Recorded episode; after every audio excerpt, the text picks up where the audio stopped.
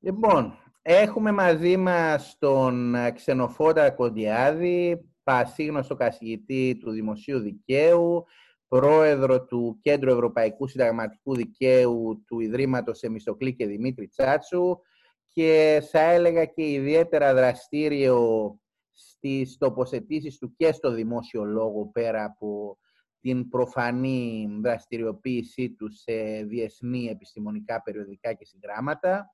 Είναι χαρά μας που τον έχουμε μαζί μας για να συζητήσουμε το θέμα των ημερών από νομικής απόψεως που έχει να κάνει με τη συνταγματικότητα των μέτρων που λαμβάνονται για καταπολέμηση της κρίσης του ιού, του κορονοϊού. Αγαπητέ Ξενοφόντα, πρώτα απ' όλα να σε χαιρετήσω και να σε καλωσορίσω σε αυτή τη σειρά. Καλησπέρα αγαπητέ Αχιλέα, ευχαριστώ πολύ για την πρόσκληση.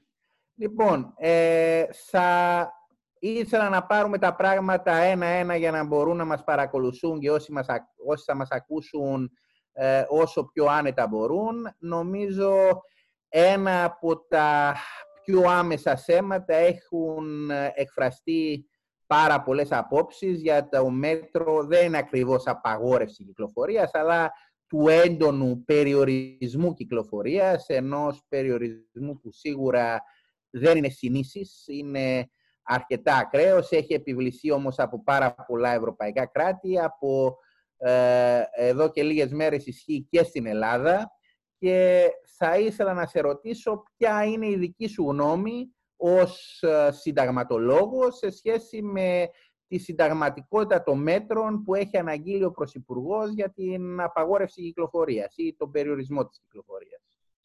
Γίνεται μια συζήτηση, έχουμε και την πολυλέρεια του χρόνου να κάνουμε τέτοιες ε, συζητήσεις ε, σε πολύ ευρύτερο κύκλο από ό,τι θα τις κάναμε υπό άλλες συνθήκες για το κατά πόσον, όπως είπες Σαχιλία, είναι σύμφωνα με το Σύνταγμα τα μέτρα αυτά. Και βέβαια η απαγόρευση κυκλοφορίας είναι το πιο, ή μάλλον ο περιορισμός της κυκλοφορίας και η κατεξαίρεση πλέον κυκλοφορία μας είναι το πιο ισχυρό μέτρο, αυτό που έχει προβληματίσει περισσότερο.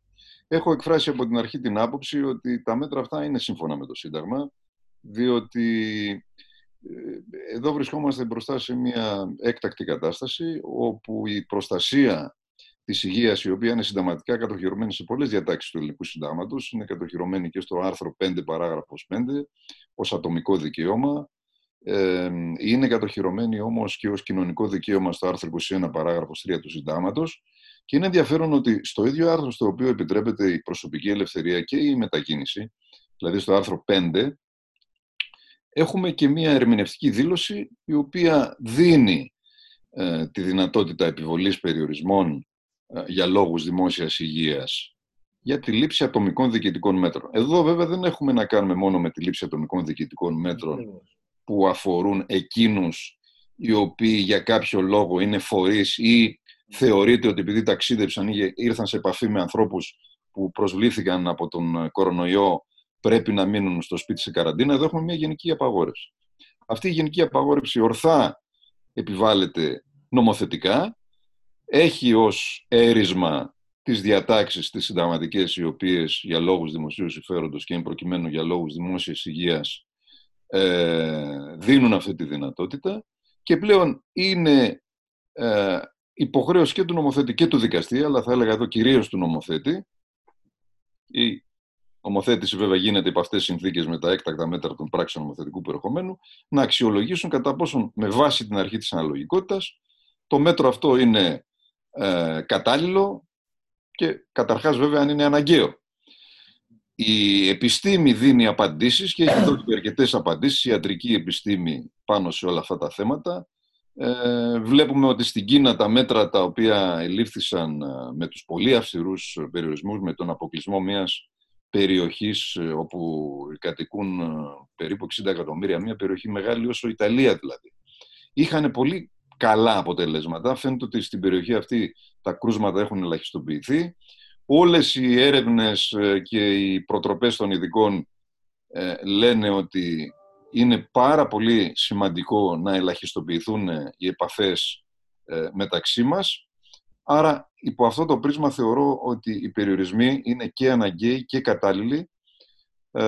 Και θα έλεγα μάλιστα ότι αν δεν είχαν επιβληθεί οι περιορισμοί αυτοί, ενδεχομένως το κράτος θα είχε παραλείψει να κάνει κάτι το οποίο οφείλει να πράξει, γιατί όπως ε, προανέφερα και όπως γνωρίζεις πολύ καλά, ε, έχει υποχρέωση το κράτος να μεριμνά για την υγεία των πολιτών και η δημόσια υγεία, δηλαδή η προληπτική λειτουργία του κράτους για την προστασία της υγείας είναι προφανώς ε, μια πολύ σημαντική υποχρέωση, ιδίως σε περίοδους επιδημιών και βέβαια κατεξοχήν σε μια εποχή που τελούμε υπό υγειονομική κρίση και όπου αντιλαμβανόμαστε, εκτός των άλλων, ότι αν δεν έχει τα επιθυμητά αποτελέσματα η πρόληψη, οι μηχανισμοί θεραπείας ενδεχομένως να μην αντέξουν. Δηλαδή τα συστήματα υγείας και στην Ελλάδα, ενδεχομένως και στην Κύπρο. Δεν γνωρίζω τόσο καλά το σύστημα υγείας τη Κύπρου. Γνωρίζω είναι παρόμοια η κατάσταση. Ναι, παρόμοια. Ε, έχω το φόβο και διατυπώνεται από ειδικότερους από μένα ο φόβος ότι δεν θα καταφέρει να αντέξει ένα κύμα ε, απότομης αύξησης των κρουσμάτων και αυτό ακριβώς είναι το ζητούμενο. Να περιοριστεί ή να κερδίσουμε χρόνο ώστε να περιοριστεί το κύμα των ε, νοσούντων. Να σε ρωτήσω κάτι πάνω σε αυτό. Ε, οπωσδήποτε η αρχές για την ερμηνεία της αρχής της αναλογικότητας και του απολύτως αναγκαίου κασορίζονται σε πολλές αποφάσεις στο δικαστηρίο και σε οριτικά συγγράμματα και ισχύει η σύνοψη που μας ανέφερε. Θα ήθελα να το δούμε λίγο στο επίπεδο της παράτασης των μέτρων, πώς το βλέπεις. Ποιες είναι οι υποχρεώσεις του κράτους για τη διατήρηση της αναλογικότητας και του απολύτως αναγκαίου χαρακτήρα μέσα στο επόμενο χρονικό διάστημα; Δηλαδή, για να εξηγήσω ακριβώς τι εννοώ. Σήμερα τα μέτρα μας είπες ότι είναι αναλογικά, κατάλληλα και απολύτως αναγκαία. Τώρα. Αυτό έτσι... μας το λένε οι ειδικοί επιστήμονες. Ναι, ναι, προφανώς, προφανώς, προφανώς. Εσύ το λες ως συνταγματολόγος ερμηνεύοντας τα όσα ε, έχουν εκφράσει οι ειδικοί επιστήμονες. Τώρα, με δεδομένο ότι μπορεί να υπάρξει παράταση των μέτρων για αρκετές μέρες. Ποιες είναι οι υποχρεώσεις του κράτους στο μετωσοδιάστημα, αν υπάρχουν, για να διατηρούνται αναλογικά τα μέτρα; Δηλαδή το κράτος πρέπει να λαμβάνει μέτρα για να προσπαθήσει να βελτιώσει το σύστημα υγείας στο βαθμό που μπορεί αυτές τις μέρες; Έχει ευθύνη συνεχεί το κράτος ή εξαντλείται η ευθύνη του κράτους και απλώς λαμβάνει τα μέτρα αυτά και είναι αναλογικά και τελείωσε μέσα στο χρόνο. Είναι πάρα πολύ εύστοχες οι παρατηρήσεις και θα έλεγα ότι είναι και ρητορικές κατά κάποιο τρόπο οι, οι, οι ερωτήσεις που κάνεις. Ε, γνωρίζεις πολύ καλά την απάντηση νομίζω και βέβαια θα χρειαστεί και να συμπληρώσεις όσα θα πω. Η νομολογία του Συμβουλίου της Επικρατείας σε παρόμοιες ή παρεμφερείς, παρόμοιες δεν είχαν υπάρξει ποτέ μέχρι σήμερα σε αυτή την έκταση, αλλά σε παρεμφερείς υποθέσεις έχει κρίνει ότι μπορούν να επιβληθούν τέτοια μέτρα για την ε, πρόληψη και την προφύλαξη της δημόσιας υγείας ε, στην περίπτωση που κριθούν αναγκαία και είναι οι, καταστά, οι συνθήκες έκτακτες και απρόβλεπτες. Προσθέτει όμως η νομολογία αυτή ότι τα μέτρα αυτά πρέπει να είναι προσωρινά. Ο επίγον χαρακτήρας ε, δεν σημαίνει ότι ξεχνάμε για πάντα το Σύνταγμα και μπαίνουμε πλέον σε ένα καθεστώς μόνιμου, αν θέλεις, ή περιορισμού ή και αναστολής των δικαιωμάτων. Και αναστολή δικαιωμάτων, δεν κάνω μια παρένθεση, υπάρχει σε κάποιες άλλες χώρες. Είδαμε δηλαδή και την εφαρμογή του άρθρου 15 ή την παράκαμψη, του άρθρου 15 της ΕΣΔΑ εννοώ, ή την παράκαμψη όλων των διαδικασιών στην Ουγγαρία για παράδειγμα, για να πάμε σε μια πολύ θα έλεγα πιο ισχυρή προσβολή των δικαιωμάτων. Αλλά για να μείνουμε στις συνθήκες ε, που ισχύουν τώρα στην Ελλάδα ή σε φιλελεύθερες δημοκρατίες που δεν αντιμετωπίζουν τα προβλήματα της Ουγγαρίας ή της Πολωνίας, θα έλεγα ότι το κράτος πρέπει σε κάθε περίπτωση να προβεί σε διαρκείς ενέργειες και μέτρα ώστε να μπορέσει να ενισχύσει το σύστημα υγείας.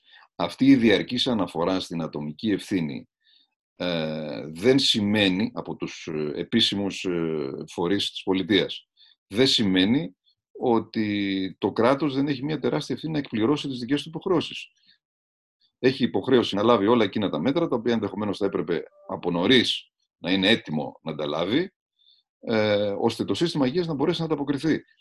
Και σε περίπτωση που αυτές οι συνθήκες παραταθούν ε, επαόριστον, που δεν το εύχομαι, όλοι ελπίζουμε ότι η πανδημία θα ξεπεραστεί και με το καλοκαίρι και με την ε, άνοδο της θερμοκρασίας και όλα αυτά, ε, θα πρέπει σίγουρα να δούμε, να επανεξετάσουμε όλο αυτό το πλαίσιο των περιορισμών, ακριβώς επειδή δεν μπορεί κανείς να δεχθεί ότι σε μια φιλελεύθερη δημοκρατία, δεν είμαστε Κίνα, οι περιορισμοί αυτοί θα καταστούν μόνοι.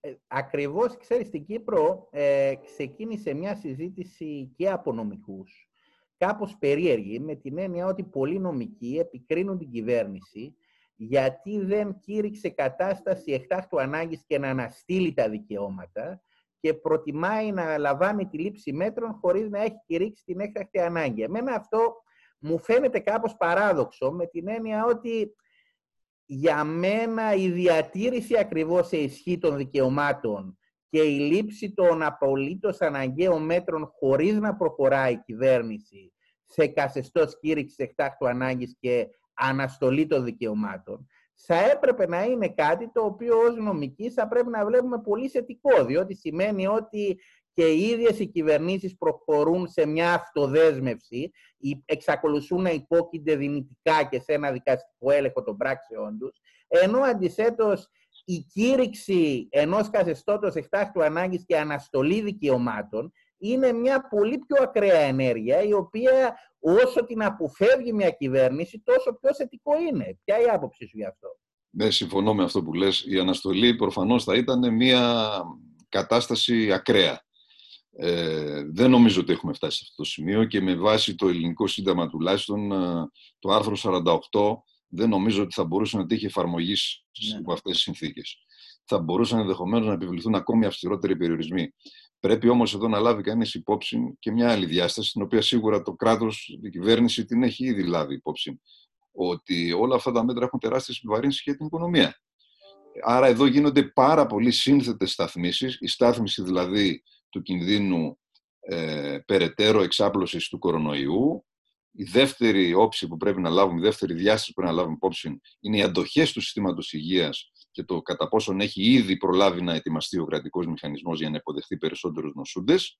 Και η τρίτη διάσταση είναι η οικονομική, κατά τη γνώμη μου. Άρα, εδώ έχουμε την προστασία της ζωής και της υγείας, έχουμε την ικανότητα αντιμετώπισης του προβλήματος από το κράτος, από τα συστήματα υγείας και έχουμε όμως ως πεδίο στάθμισης και την οικονομία ε, όχι εξίσου βαρύνων, αλλά πάντως κάτι που πρέπει να ληφθεί υπόψη. Και σε περίπτωση αναστολής των δικαιωμάτων, ε, θεωρώ ότι θα φτάναμε πλέον σε μια ακραία κατάσταση. Να σε ρωτήσω σε σχέση με ένα άλλο πολύ συζητημένο δικαίωμα, το οποίο συζητήθηκε αρκετά και από συναδέλφους καθηγητές νομικής, αλλά όχι μόνο και στο δημόσιο διάλογο, που είναι το δικαίωμα θρησκευτικής ελευθερίας και η απόφαση βέβαια για αναστολή ουσιαστικά και περιορισμό των θρησκευτικών εκδηλώσεων, που είναι βέβαια ε, τελετές που διεξάγονται από την Εκκλησία και ούτω καθεξής. Ε, αυτό το δικαίωμα έτυχε αρκετής επίκλησης. Διάβαζα προχθές και ένα άρθρο του συναδέλφου στη Θεσσαλονίκη του Κυριάκου του Κυριαζόπουλου που επέμενε με έντονο τρόπο ότι έχει παραβιαστεί το Σύνταγμα από τις αποφάσεις της κυβέρνησης σε σχέση με, τις, με τους θρησκευτικούς οργανισμούς. Εσένα ποια είναι η προσέγγιση σου για αυτό το ζήτημα; Η προσέγγιση μου είναι ότι στο σημείο αυτό η κυβέρνηση έσφαλε. Αλλά δεν έσφαλε στην κατεύθυνση που λένε οι συνάδελφοι που προανέφερες. Δεν έχω διαβάσει το άρθρο το συγκεκριμένο, αλλά γνωρίζω αυτό το ναι, ακριβώς, Έσφαλε από την άλλη πλευρά, ότι ήταν περισσότερο ελαστική σε σχέση με τη θρησκευτική λατρεία ε, από ότι ήταν με τα άλλα δικαιώματα. Δεν καταλαβαίνω γιατί πρέπει να εξαιρέσουμε τη θρησκευτική λατρεία και τους περιορισμούς της ε, ενώ λαμβάνουμε μέτρα για τις συναθρήσεις, ακόμα για την κυκλοφορία ε, ή για μια σειρά από άλλες δραστηριότητες και δεν αντιλαμβανόμαστε ότι εκεί ειδικά, κατεξοχήν, όπου βλέπουμε μάλιστα τους ηλικιωμένους και ευπαθείς ομάδες ε, να σειραίουν στις εκκλησίες, ο κίνδυνος διασποράς είναι ακόμα μεγαλύτερος. Νομίζω δηλαδή ότι εδώ ο περιορισμός, όπως χωρίς όλα τα άλλα δικαιώματα, έπρεπε να είναι άμεσος ε, δεν είναι κάτι το οποίο αφορά μόνο την πίστη και την ατομική ελευθερία και την προσωπική, τον προσωπικό αυτοκαθορισμό, είναι κάτι που αφορά τη δημόσια υγεία. Ε, άρα έπρεπε και αυτοί οι περιορισμοί να έχουν επιβληθεί πολύ νωρίτερα.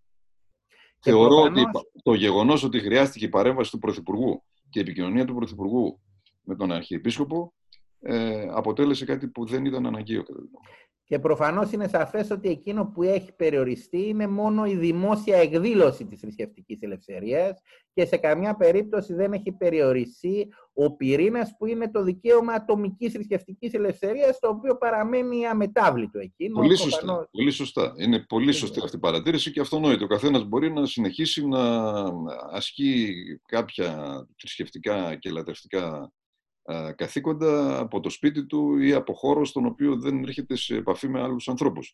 Υπ' αυτή την έννοια λοιπόν θεωρώ ότι η, η απαγόρευση της ε, θείας Λειτουργίας και άλλων τελετών έτσι όπως διεξάγονταν πριν από την πανδημία ε, ήταν ε, κάτι το οποίο έπρεπε να γίνει και καλώς έγινε. Να σε ρωτήσω κάτι, αναφέρθηκα πριν στην οικονομία και βέβαια αυτό είναι ένα μεγάλο θέμα και έχεις ασχοληθεί εκτεταμένα και με το ευρωπαϊκό οικοδόμημα, την Ευρωπαϊκή Ένωση, η οποία είναι στο επίκεντρο όλων αυτών. Πολλοί θεωρούν ότι ε, η παρούσα συγκυρία έχει δείξει και μια αδυναμία της Ευρωπαϊκής Ένωσης. Πρώτον, να κατορσώσει, να λάβει μέτρα εγκαίρως, αλλά και δεύτερον, στη συνέχεια με την έννοια ότι τα κράτη αφέσκαν για ένα τομέα της δημόσιας υγείας που είναι μέσα στους τομείς αρμοδιότητας της Ένωσης, ουσιαστικά να ενεργούν χωρίς καμιά ε, ουσιαστική παρέμβαση από την Ευρωπαϊκή Ένωση. Ε, κατά την άποψή σου έχουμε μια παρατεταμένη κρίση ηγεσίας στην Ευρωπαϊκή Ένωση και γενικότερα αν θες μια αδυναμία, διότι δεν το προσωποποιώ όταν λέω ηγεσίας, μια αδυναμία της Ευρωπαϊκής Ένωσης να επιλύσει κρίσεις, διότι τα τελευταία χρόνια έχουμε το χειρισμό της οικονομικής κρίσης, της κρίσης του Brexit, τώρα της υγειονομικής κρίσης. Δεν μπορεί να πει κάποιος ότι ο χειρισμός κάποιας από αυτές τις κρίσεις για την Ευρωπαϊκή Ένωση υπήρξε ιδιαίτερα επιτυχής.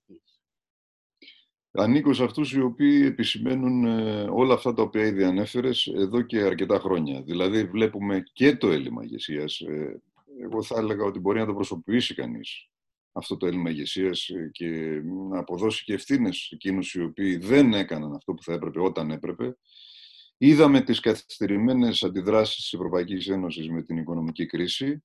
Είδαμε σημαντικά σφάλματα που έγιναν κατά τη διαχείριση της οικονομικής κρίσης Είδαμε πολλά προβλήματα στην αρχιτεκτονική της Ευρωπαϊκής Ένωσης, τα οποία παρά τις προτάσεις που έγιναν, οι τελευταίες ήταν αυτές του Μακρόν πριν από δύο-τρία χρόνια, δεν ευωδόθηκαν. Βλέπουμε μια πεισματική άρνηση της Γερμανίας, αυτό είναι σημερινή είδηση, να συμφωνήσει στην έκδοση ενός λόγου. Ε, ναι, μεν ήταν αυτονόητο ότι θα χαλαρώσουν οι προβλέψεις του Συμφώνου Σταθερότητας, αλλά αυτό δεν αρκεί. Όταν ε, στην ε, Αμερική, όπως έγινε και το 2008, ε, πέφτουν πακτολοί ε, χρήματος στην αγορά για να στηρίξουν την οικονομία και να μπορέσει γρήγορα να ανακάμψει, δεν είναι δυνατόν να συνεχίζουμε με μια στενή αντίληψη ε, μονεταριστική περιοριστικών μέτρων να μην δεχόμαστε να ανοίξει η Ευρώπη ε, τη δυνατότητα ενίσχυσης των οικονομιών. Από την άλλη πλευρά όμως βλέπουμε την Ισπανία να παίρνει μέτρα ενίσχυσης οικονομίας από ίδιους πόρους. Βλέπουμε την ε, Γερμανία την ίδια να κάνει το ίδιο. Όμως η λογική δεν είναι μια ευρωπαϊκή λογική, είναι μια εθνική λογική. Και γυρίζουμε πίσω στη λογική των εθνικών κρατών, τα οποία ειδικά οι μεγαλύτερες χώρες, οι ισχυρότερες χώρες όπως η Γερμανία που έχουν και τη μεγαλύτερη ευθύνη, στις καλές εποχές επωφελούνται και στις κακές εποχές δεν δίνουν ε, ένα χέρι βοήθειας με αποτέλεσμα, κατά τη γνώμη μου, αυτή τη στιγμή να κινδυνεύει η ίδια η Ευρωζώνη. Ε, ε, ε, έχω κάνει ένα παραλληλισμό με το σχέδιο Marshall, που ακριβώς ήταν μετά από μια άλλη βεβαίως μορφή κρίση που ήταν ο παγκόσμιος πόλεμος, αλλά η στόχη του δεν ήταν μόνο η προφανής οικονομική, ήταν κατεξοχήν πολιτική, που είχαν να κάνουν με την ένταξη και επιβεβαίωση της ένταξης των συγκεκριμένων χωρών στο πεδίο ισχύω του δυτικού κόσμου και στο πεδίο επιρροής. Με τον ψυχρό πόλεμο. Με τον ψυχρό πόλεμο. μετά τον πόλεμο. Και τώρα οι λόγοι θα έλεγα και να μου πεις την άποψή σου οικονομικής παρέμβασης της Ευρωπαϊκής Ένωσης είναι πλέον πέραν των οικονομικών έντονα πολιτική, διότι όσο περνάει ο καιρός και η Ευρωπαϊκή Ένωση αποτυχάνει να πείσει τους πολίτες ότι είναι εδώ για αυτούς και αυτό έχει να κάνει με αυτά που λες, τόσο χαλαρώνει προς όφελος τους εθνικού κράτους και της απομάκρυσης από το ευρωπαϊκό όραμα όπως το έβλεπαν οι μεγάλοι ιδρυτές της Ευρωπαϊκής Ένωσης. Ε, οπότε το θέμα δεν είναι μόνο οικονομικό, είναι βασίτατα πολιτικό αυτή τη στιγμή το ζήτημα που τίθεται με την οικονομική ενίσχυση των κρατών. Δεν θα μπορούσα να συμφωνήσω περισσότερο. Ε, το Brexit ήταν ένα τεράστιο πλήγμα για την Ευρωπαϊκή Ένωση. Ε, ακόμα και εκείνοι οι οποίοι ε, ενοχλούνταν, για να χρησιμοποιήσω έτσι μια ήπια λέξη, από τον ευρωσκεπτικισμό, τον μόνιμο και εν γενή θα έλεγα ευρωσκεπτικισμό της, ε, του Ηνωμένου Βασιλείου, αντιλαμβάνονται πολύ καλά πόσο σοβαρή απώλεια είναι για την Ευρωπαϊκή Ένωση η έξοδος του Ηνωμένου Βασιλείου από αυτήν. Θεωρώ όμως ότι το μήνυμα δεν ελήφθη. Αν είχε ληφθεί το μήνυμα του Brexit, σήμερα οι αντιδράσεις θα ήταν διαφορετικές.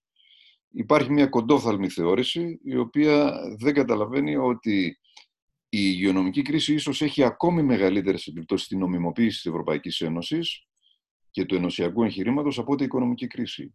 Επειδή στην οικονομική κρίση φτάσαμε να έχουμε ένα παιχνίδι ανάμεσα στις ισχυρές δανείστριες χώρες και στις αδύναμες ε, λήπτριες δανείων χώρες, όπου μπορούσε κάτω, κάποιο τρόπο κάποιος να αποδώσει και ευθύνες στα πιο αδύναμα κράτη για την κατάσταση στην οποία περιήλθαν, μεταξύ των οποίων βέβαια η Ελλάδα και η Κύπρος, αλλά εδώ αυτό το σενάριο, αυτό το αφήγημα δεν χωρεί. Εδώ έχουμε μια πραγματικότητα που έχει πλήξει όλες τις χώρες και το γεγονός ότι η Ευρώπη είναι απούσα ως συλλογική δύναμη από την αντιμετώπιση της ε, κρίσης η οποία είναι πολυδιάστατη, πιάνει τις ζωές. Αύριο θα έχουμε εκατόμβες, όχι μόνο νεκρών αλλά και ανέργων. Ε, θα έχουμε ε, εκατόμβες επιχειρήσεων που θα κλείνουν. Όλα αυτά δεν θα μπορούσε μια Ευρώπη να τα αφήσει έξω από τον προβληματισμό της χωρίς τεράστιες επιπτώσεις για την ομοποίησή της. Και θέλω να ελπίζω ότι ακόμα και τώρα, που ήδη έχει περάσει χρόνος, αλλά έχουμε πολύ μπροστά μας ακόμα, ε, οι ισχυρές χώρες, γιατί αυτές λαμβάνουν τελικά τις αποφάσεις της Ευρωπαϊκής Ένωσης, θα το δουν λίγο διαφορετικά. Περιμένω ειδικά από τη Γερμανία να ξανασκεφτεί τις επιλογές τις οποίες έχει κάνει. Και προσωπικά λυπάμαι που ε, αυτή η συμμαχία, η μεγάλη, ο μεγάλος συνασπισμός ε, της κεντροδεξιάς και της κεντροαριστεράς αποδεικνύεται τόσο κατώτερο στον περιστάσεων.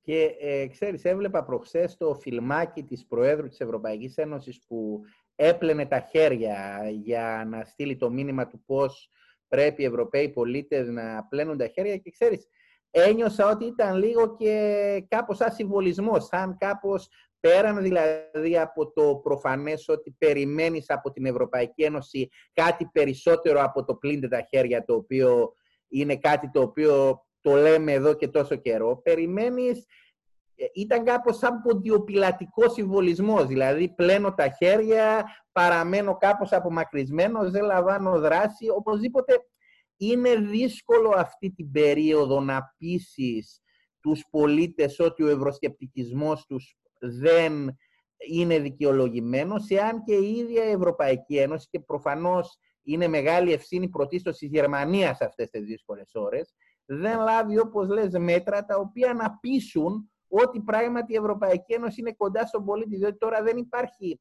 και δεν θα μπορούσα να συμφωνήσω περισσότερο μαζί σου. Η δικαιολογία του ότι ο Έλληνας ή ο Κύπριος ή ο Χ φταίνε για τα βάσανά τους. Εδώ είναι ένας ιός παγκόσμιος, χτυπάει η Ευρωπαϊκή Ένωση ήδη απέτυχε να λάβει μέτρα και το παραδέχθηκε ήδη την ώρα που έπρεπε, οπότε ποιες είναι οι δικαιολογίες; Δηλαδή, είναι θέμα θεσμικής επιβίωσης σήμερα αυτό που ζούμε. Και για όσου, όλους εμάς που αν θες ε, αφιερώσαμε μεγάλο μέρος της ζωής μας πιστεύοντας την ανάγκη για ένα ευρωπαϊκό θεσμό όπως η Ευρωπαϊκή Ένωση, ακριβώς αυτά που βλέπουμε τα τελευταία χρόνια είναι κάπως απογοητευτικά. Ναι, ανήκω και εγώ σε αυτούς οι οποίοι ε, είχαν έναν ιδιότυπο ευρωσκεπτικισμό, δηλαδή ε, πάντα περίμενα ότι η Ευρώπη πρέπει να προχωρήσει περισσότερο με πιο γρήγορα βήματα ε, προς τη δημοκρατία, προς την πολιτική ολοκλήρωση, ε, προς την κάλυψη των κοινωνικών ελλημάτων της. Βλέπουμε τις ηγεσίες να είναι κατώτερες των περιστάσεων. Ε, νομίζω ότι είναι ίσως τραγική ηρωνία το γεγονός ότι στη χώρα στην οποία είχαμε τα τελευταία χρόνια τον ισχυρότερο ευρωσκεπτικισμό και την, ε, μια συζήτηση πολύ ισχυρή για επιστροφή στο εθνικό νόμισμα, την Ιταλία, έχουμε και το μεγαλύτερο χτύπημα του κορονοϊού. Δηλαδή έχουμε μια σύμπτωση εδώ, σε μια χώρα που ήταν ε, ήδη πολύ ισχυρή η τάση εξόδου από την Ευρωζώνη πρώτα απ' όλα, άρα ενδεχομένως και από την ίδια την Ευρωπαϊκή Ένωση, μια και αυτά ίσως κάπου ε, θα επηρέαζαν το ένα το άλλο, έχοντας και το παράδειγμα του Brexit πολύ πρόσφατο, στην ίδια αυτή χώρα βλέπουμε να έχουμε κάθε μέρα 600 με 800 νεκρούς και την αδιαφορία από τις άλλες χώρες όσον αφορά την ευρωπαϊκή αλληλεγγύη. Η ευρωπαϊκή αλληλεγγύη είναι από... Φοβάμαι λοιπόν ότι όταν τελειώσει αυτή η ιστορία της υγειονομικής κρίσης, ε, με τους χιλιάδες νεκρούς στην Ιταλία, ε, το κύμα του ευρωσκεπτικισμού θα είναι τεράστιο. Να σε ρωτήσω και κάτι τελευταίο πριν ολοκληρώσουμε, με δεδομένο και το ότι είσαι ιδιαίτερα ενεργός και σε σχέση με συνταγματικό δίκαιο, γένεση συνταγματικού και ούτου καθεξής.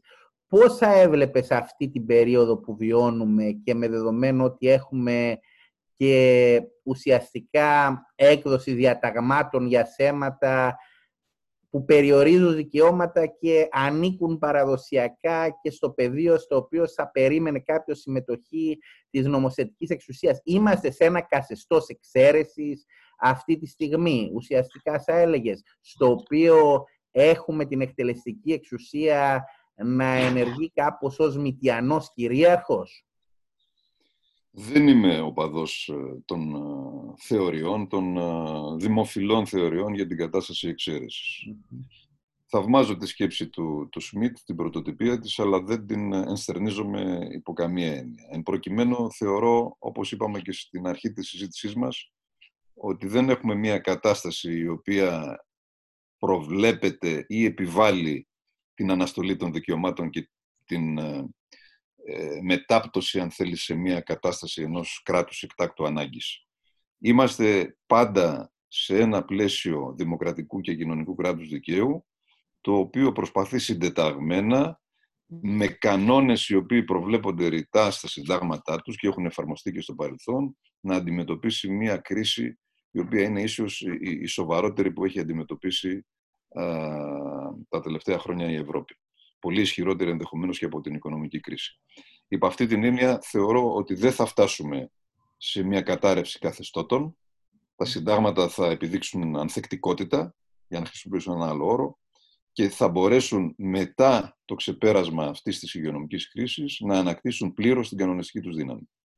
Νομίζω με αυτές τις αισιόδοξες σκέψεις που δήλωσες στο τέλος, να σε ευχαριστήσω πάρα πολύ για τη σημερινή συζήτηση που είχαμε. Είμαι βέβαιος ότι θα μας δώσει ευκαιρία να έχουμε και άλλες αναλόγως των φυσικών. Σε ευχαριστώ πάρα πολύ. Εγώ ευχαριστώ και Καλή συνέχεια. Ευχαριστώ πάρα πολύ.